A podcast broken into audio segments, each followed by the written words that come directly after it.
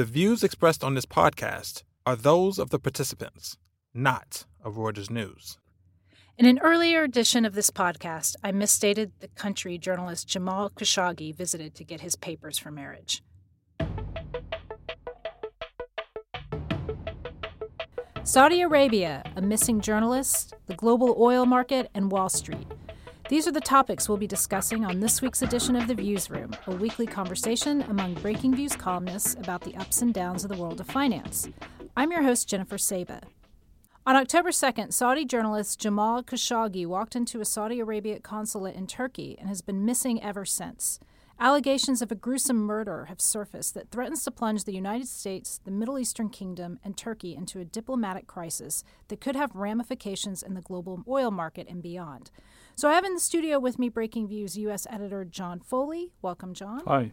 And on the line from Dallas is columnist Lauren Silva Laughlin. Hello, Lauren. Hello.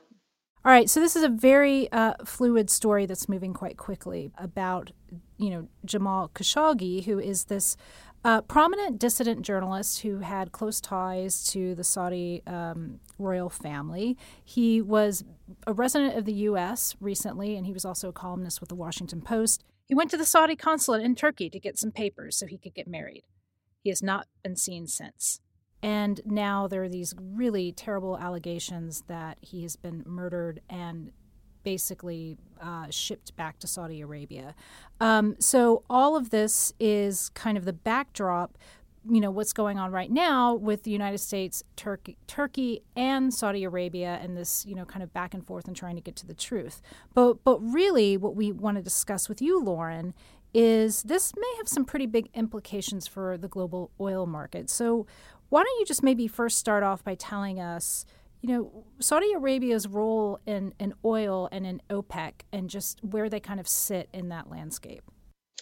Well, uh, Saudi Arabia is the world's largest exporter, and they make up about 12% of the global oil market. But really, what we could do to kind of get a better picture of where we are today in the oil market is go back um, just a couple of weeks, which actually seems like ages ago at this point. But um, yeah, it, it, really, you know, what's been shaking out in the in the global oil market has really changed maybe over the last couple of weeks to a month, um, where we've seen Donald Trump several times try to put pressure on OPEC to um, increase their production. Um, because oil prices have been going up, and a couple they've been going up for a couple of reasons. One is that um, the U.S. has put sanctions on any country that um, does business with Iran, and therefore Iran's exports are falling, and that's pushing oil prices up. Okay. And and the second thing is that um, U.S. producers are who have been really changing the global oil market for the past couple of years have had its, have had some problems here in Texas.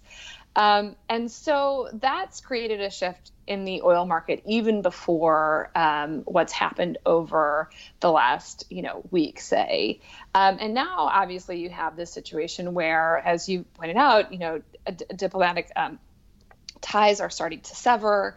Uh, you've even seen situation in the us where senators are sort of going at odds with what um, Donald Trump seems to be doing. And um, Saudi Arabia's position in the oil market, especially given where oil prices are now, the sanctions in Iran, and the troubles in the U.S., um, have given them a lot more control in terms of, of um, using their oil as a bartering chip. Okay, so that's usually been the case with Saudi Arabia. Is, is that true? I mean, at least you know, going decades back that you know the United States has always sort of been walking this fine line with them because because of their power over oil. Um, but what I want you you to kind of explain though is how um, let's let's say that Congress somehow decides that they're going to slap some sanctions on Saudi Arabia of some sort.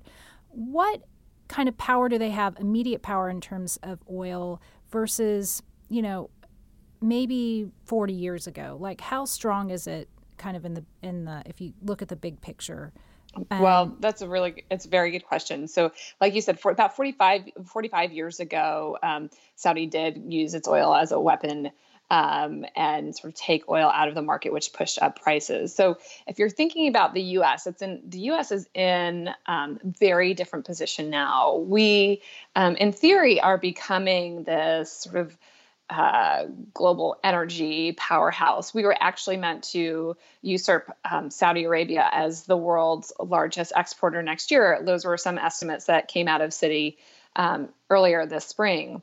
Um, the problem is that uh, in the US, in the Permian Basin, which is here in Texas, um, they've had trouble building pipelines, which are, you know, have enabled the oil to get out of the region. One of the reasons they've had trouble building those pipelines is because they can't get the steel because of recent steel tariffs. Okay. And their inability to do that has made them um, sort of less of a powerhouse than people had thought. So the EIA, which is the energy agency here, has recently, you know, lowered its, its estimates for growth. Um, some drillers are stopping to are, are not expanding quite as quickly, um, and the oil prices in the U.S. are actually lower than the oil prices elsewhere, and in particular here in Texas. And that's made some of the firms uh, firms here less profitable than they um, than they otherwise might have been. So the U.S., while it's in a much better position than it was, say, 40 years ago, um, it's not nearly in as strong as a position as it would as it was just six months ago. And these issues in the market here probably won't clear up for another 18 months or longer. Um, and from what I have been seeing, you know, those estimates for when these issues will clear up start getting pushed back farther and farther. Um, when you look at the way, though, the senators say, think about these things, they're not necessarily thinking about them in terms of the nuances of the oil market. They take a much more sort of political line, and the line that they take, a sort of harsh line when it comes to um, sanctions on Saudi, for example, actually could have an effect to put, push oil prices up much higher. Okay, so speaking of oil, I think now is probably a, a, good time to bring in Aramco. Um, I've seen various reports, and I'm just going to say, just out of the corner of my eye, Lauren, maybe you can kind of catch us up, and John, maybe you can jump in here too. Um, this is basically, uh, you know, the, the Saudi Arabia's oil fields and you know huge and they're looking to go public or, or put a piece of it in the uh, public markets.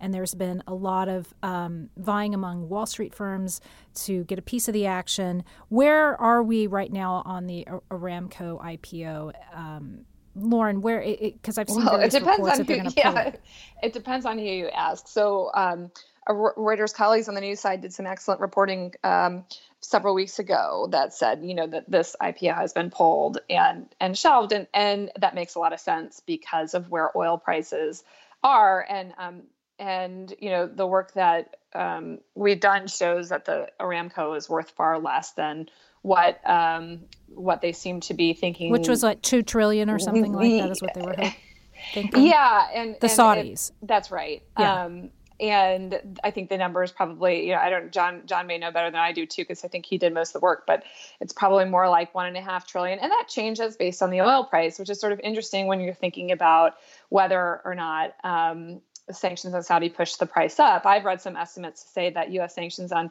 Saudi could push the price up to dollar uh, $150 a barrel, hmm. um, which is, you know, close to twice as high as the prices right now. Um, and that obviously would help an Aramco IPO because the higher oil is priced, then in theory, the more valuable the reserves in Saudi are. Um, of course, the irony there, I, of course, though, Lauren, is that if you yeah. it makes Aramco more valuable because the oil price is higher, but it also makes it less attractive to invest in because Saudi basically becomes a pariah for putting up oil prices. So what makes the company valuable makes the stock offering basically toxic. Well, and there were investors, investors, exactly, precisely, and there's and there was they had they struggled to get investors um, interested in their IPO. Maybe it was valuation before, but I agree completely. There's all sorts of reasons why um, investors may be hesitant to put money in Saudi now, Aramco or otherwise. Part of this is that next week there's going to be this huge event called Davos in the Desert that um, the Saudis have put on, and it's kind of a, an achievement of uh, Prince Mohammed uh, bin Salman. Uh, and this is, you know, basically his way of trying to attract, you know, Wall Street, tech, you know, kind of big names to come into the country and invest. And it's kind of his way of saying, hey, we're we're trying to move past our image. We're a good place to invest. John, you've been following this pretty closely since you're you follow Wall Street. Like, to me, it seems like an absolute no brainer. Like, obviously, the, the media companies aren't going. New York Times, for example, and CNBC have pulled out of this conference. But I would also think it would be a no brainer for the investment banks and, and Wall Street types that are going there. So why don't you just kind of explain what is going well, on? Well, Saudi has been a really interesting example of how Wall Street is motivated mostly by greed and fear. And it's greed because there are big companies potentially to do deals with and big fees to be had. And it's fear, not a fear of Saudi, but fear of missing out, fear that your rivals will get in first. So Aramco, the Crown Prince, has been saying for, for years now that it's worth $2 trillion. That originally to us started ringing alarm bells because when a company does a listing on the stock market, there is a process. Yeah. The company goes to investors through bankers and they talk, you know, there are spreadsheets. They discuss what it could be worth. There's haggling. In this case, the prince said it's worth 2 trillion and that was it. And that was a sign that this isn't a normal process. But banks have nonetheless kind of swarmed around Saudi Arabia, and the fees that it generates for investment banking activity are quite generous. So we pulled up some of the data uh, on this, and it looks like Saudi's generated about almost $250 million of investment banking fees this year so far, which is about twice the amount for the whole of last year. So for these banks, there is a great reason to, to, to ask how high when Prince um, Mohammed bin Salman asks you to jump. Yeah. The problem, though, of course, now is that this uh, controversy over Khashoggi has has made uh, made the calculus a bit different. So we, we saw Jamie Dimon, the CEO of J.P. Morgan, drop out of this so-called desert, Davos in the desert on Sunday night. Ford's chair, uh, chairman has dropped out. Uber's uh, chief executive has dropped out. The CEOs of Blackstone and BlackRock have both dropped out. So the fear of missing out on getting into Saudi has turned into the fear of being the last one standing at this event because no one thinks they're going to look very good from this. But at the end of the day, the money is still going to come flowing out. And if the prince is still determined to do a $2 trillion IPO, which he says he is, uh, maybe in 2020 or 2021, I imagine that most of these banks will find a way to hold their nose and go back. Yeah. Well, what's interesting to me is that they sort of taken the stand to begin with because you know, banks just seem to do whatever is in their best interest. There's a situation where you have businesses leading um, before the government, and I don't know if I've ever seen that example. I mean, because usually what happens is the government slaps some sort of sanctions on, um, say, Russia or Iran, and then it, that sort of bars any business to be done there. Whereas it seems to be the flip that, that's happening. I mean, just a little bit that you see that they're kind of pulling out. That's totally conference. right. I think normally, normally they can say, "Look, it's not our fault. We we have to stop dealing with you because of sanctions because the government's telling yeah, us." Yeah, they have cover. Exactly. In this case, um, they're actually opting to do this. Now, you can you can be unkind about this and say, "Why were these institutions that, in most cases, uh, pledge commitments to diversity to respecting their employees' uh, lifestyles and you know sexual orientation and so on, treating women the same as men. Why would they even be in Saudi Arabia? That's the kind of slightly unkind way of thinking about it. And whenever I've spoken to executives at Wall Street banks about this, which I have on a few occasions, they tend to say, "Listen, we if we feel the country is going in the right direction." We're, we're okay being there because we feel like we're making a positive difference. I think at this point, it's very hard for them to argue that in Saudi, and they've just reached a very interesting tipping point, which you're totally right. I haven't seen this before. I can't remember a time when Wall Street has taken the lead on an issue like this. So that is a really significant moment. The question is whether they can hold their nerve um, after things die down, which you know they may well do, and when big deals start surfacing again. Okay, well, this doesn't seem to be dying down. In fact, it seems to be escalating uh, quite a bit. But Lauren, what do you think is next, at, at least in terms of oil? Where do you think well, it's going? Saudi has oil, and the world with um, Iran sanctions, the world need, needs more of it, and that is, you know, that means some reshuffling, possibly with some really key players in this whole um, in this whole saga. Turkey, for example, um, has had currency problems, is having trouble affording its energy. Saudi's got got oil. You know, China yeah. gets most of its oil from Iran. Um, it probably can't do that anymore. Um, and then there's a question of Russia, who, you know, who is uh, not a member of OPEC but works very closely with OPEC, and a question with you know of how they kind of fit into this whole um, into the whole situation. You know, we could see a lot of very interesting um, alliances kind of changing or reshuffling in the coming weeks. Okay, so huge ramifications of, uh, of this incident. So, um, Lauren, thank you for coming on the show. I'm sure we'll be talking about this in the coming weeks. And, John, thanks for joining me in the studio today. Thanks for having me, Jen. That's our show for this week. I'd like to thank my guests, John Foley and Lauren Silva Laughlin. And hats off to our producers, Andrew D'Antonio and Freddie Joyner. And our final thanks go to you, our listeners, for tuning in. Check us out every day at breakingviews.com and subscribe to the Viewsroom on iTunes. Don't forget to tune in next week for another edition.